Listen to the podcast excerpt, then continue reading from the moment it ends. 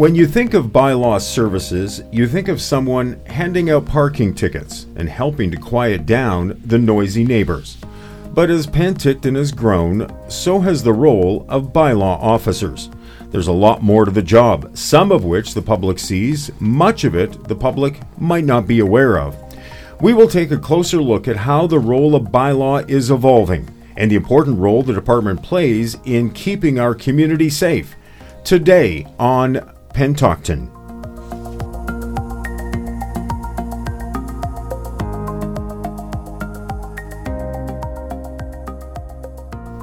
Hello, Penticton, and welcome to Penticton, a podcast from the city of Penticton discussing some of the hot topics in our community.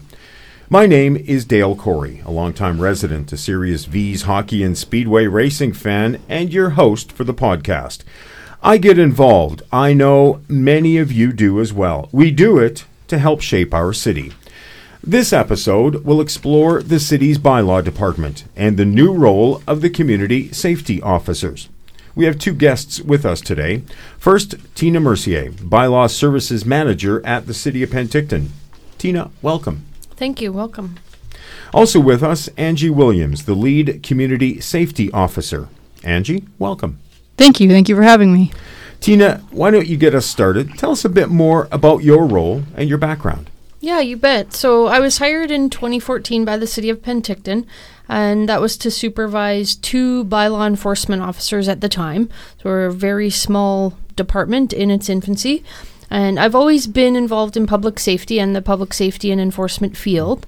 I moved here from Calgary back in 2014, so big city to a mid small size city and it's been a great challenge that waited here for me. Um, and that was really to build a really strong mm-hmm. municipal bylaw department. Now, as I said in the intro, when most people think about bylaw, they think of parking tickets, noisy neighbors, but the role has certainly changed over the years. Now, Tina, can you tell us a little bit about the history of our bylaw function and maybe how it is evolving? Yeah, you bet. So definitely a lot of change we've seen since I started in 2014 with with just the two original officers. Um, the team is now fully built into two groups. So there's a general bylaw enforcement officer group uh, with six uh, staff on that team, and that focuses more on the traditional work, like you mentioned, parking and traffic, some good neighbor bylaw offenses. And then we have the new community safety officer function. So that role is more of a focus since 2018 on the, the social issues that the community is mm-hmm. facing and the impacts of the opioid crisis, housing. Um, so more of an involvement with our vulnerable population in the community. So does this help emergency service alleviate some of their call volume? I'm thinking fire, ambulance, RCMP. How, how does that help their volume? Yeah, it, it definitely has helped. Like, we definitely have the ability to evolve with the needs of the community, and it's helped I'd say anecdotally with call volume for sure um, from emergency services, especially with a very toxic drug supply, um, there has been increased calls with emergency services. So we have the ability to be a bit more proactive and deploy to certain hotspot locations that we're finding in the community. Yeah. Uh, Angie, we'll bring you in. You are one of our first community safety officers. Now you're the lead of the team. So Tell us a little bit more about this new service for the community. How many officers do you have? What hours do they serve? And maybe what services do they provide? Sure. So, our goal is to support our community first and foremost. Uh, we do our best to be available to try to fill some of those gaps that I know the community is feeling right now. We deal with calls around social nuisance encampments. We try and provide and connect people with um, finding long term solutions um, and we're doing our best to work together with the services here to try to sort out some of these complex problems that we're facing in our community. And I know every community is facing these problems throughout BC. So mm-hmm. um, we're doing our best to fill some of those gaps. Currently, right now, we're staffed with eight full time CSOs, and we're covering the hours of seven days a week, 6 to 11 p.m. Yeah. Okay. So, what's a day like for a city uh, community safety officer? Give give us uh, uh, a bit more detail on what takes place? Is, is it different for the morning shift than it is for the night shift? Yeah, absolutely. So in the mornings, we leave the office at six o'clock sharp in the morning. Um, we start downtown because that's uh, typically and traditionally been our hotspots. Um, so our main goal is to do welfare checks in the fir- in the mornings, um, parks, alleys, storefronts, Um, we're delivering cap notices in the mornings just to kind of get people up, moving, giving giving them some time to uh, to sort out their days. Um, we're also dealing with collecting garbage, sharps, paraphernalia. Um, after typically our first round throughout town, uh, we continue to be proactive, um, doing patrols throughout all of Penticton, and then also being dispatched for calls through our dispatcher. We go by the model that there's always something to do, and that's the beauty of this role is that we're proactive and and there is always something that we can be doing. Yeah. And then we've got an afternoon shift that starts at 12:30 in the afternoon. So that kind of alleviates a lot of call volume from the morning shift and then they carry on with with calls that still need to be attended throughout the day. So, Tina, give us a sense of the type of skills required to be a bylaw officer, community safety officer. What are you looking for? If you have an opening, what types of skills do you want to see in that resume that you could bring those people into bylaw here in Penticton? Yeah, obviously, people that have to communicate well. Um, very much a part of the job involves communicating with different population groups. Um, great teamwork skills is very important um, life skills in general, and really being able to work collaborative, collaboratively with other groups in the community. So, building those relationships is super important um, and taking the time to get to know everyone in the community. Um, and then beyond that, there's a, a general um, li- a general bylaw course, and there's also the requirements for some experience in the field with other bylaw municipalities or um, criminology, social justice, social work, um, those types of backgrounds. Yeah. Okay. It sounds like your team is encountering some some pretty difficult situations out there. People may be in distress, or there may be criminal activities involved. How does bylaw work with some of the other agencies, uh, the RCMP, Fire Department, Interior Health, PIB? Maybe explain the relationship and the connection a little bit more. Yeah. So, very collaborative working relationships are definitely needed in the work that we do every day. Uh, we do a lot of joint inspections and joint projects where you know we're dealing with maybe an encampment that's in a difficult location or on a on a different type of land or um, Penticton Indian Band. So we work collaboratively with with them and with the other community partners as well because there's a lot of planning and resources required to successfully manage these issues. Um, and also following COVID and the, the pandemic, the opioid crisis, we all want um, a very healthy quality of life. And so involving the best equipped agencies in that moment for, for everyone is definitely needed. Angie, anything more you can add from from your part of it? I know you you get closely involved with a lot of agencies, a lot of groups. Uh, talk about that relationship a little bit more. Sure. So I've been focused on building connections and relationships within the community.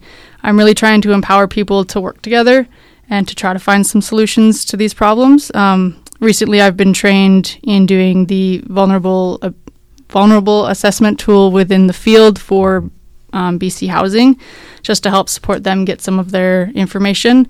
Um, I'm also piloting the new intake tool through 100 More Homes to try to support them with data collection.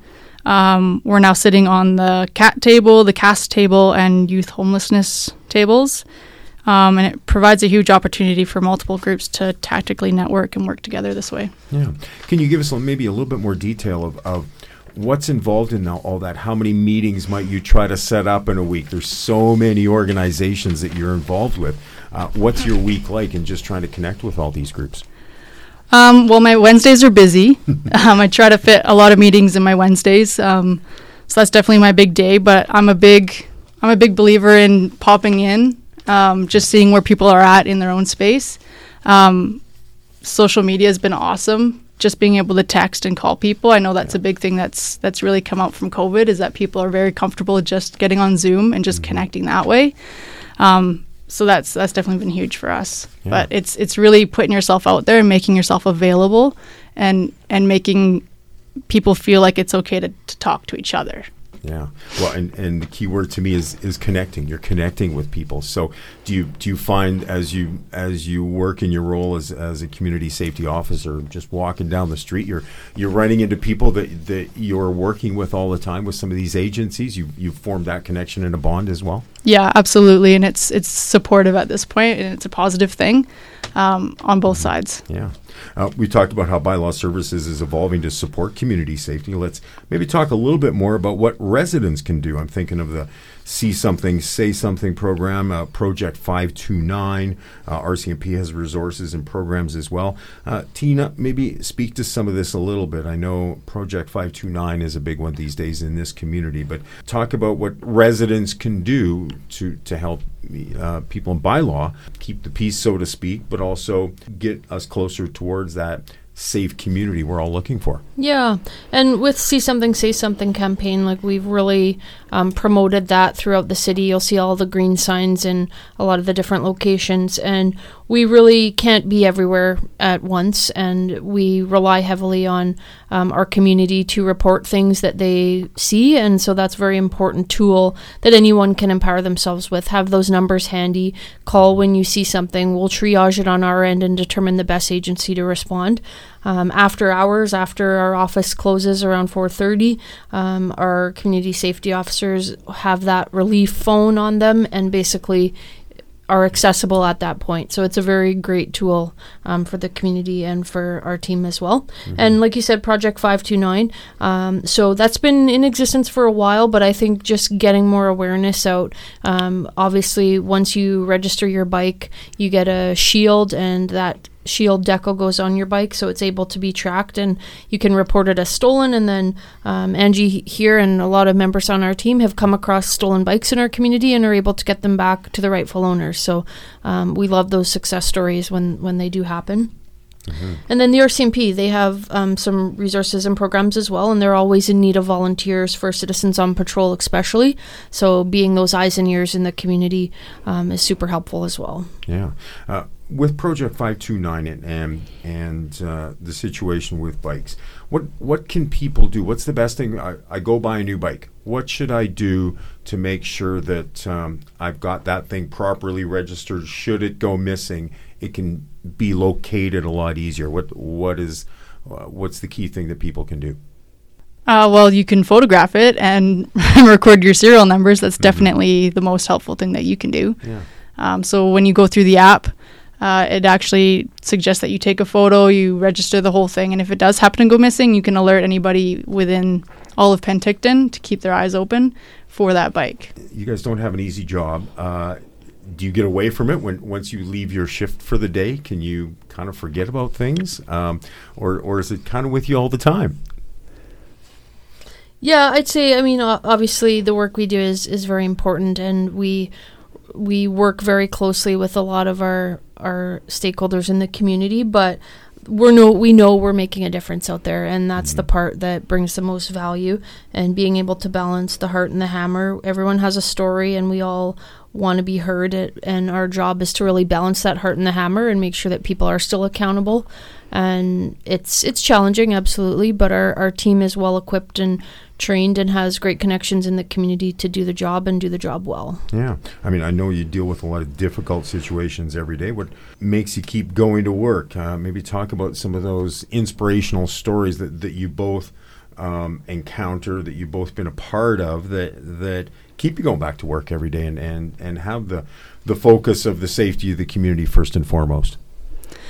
Well, for me, um, a big thing that keeps me going and something that I love to see in this community is is being able to get people into housing and connecting people to resources because a lot of the time people just don't know where to go.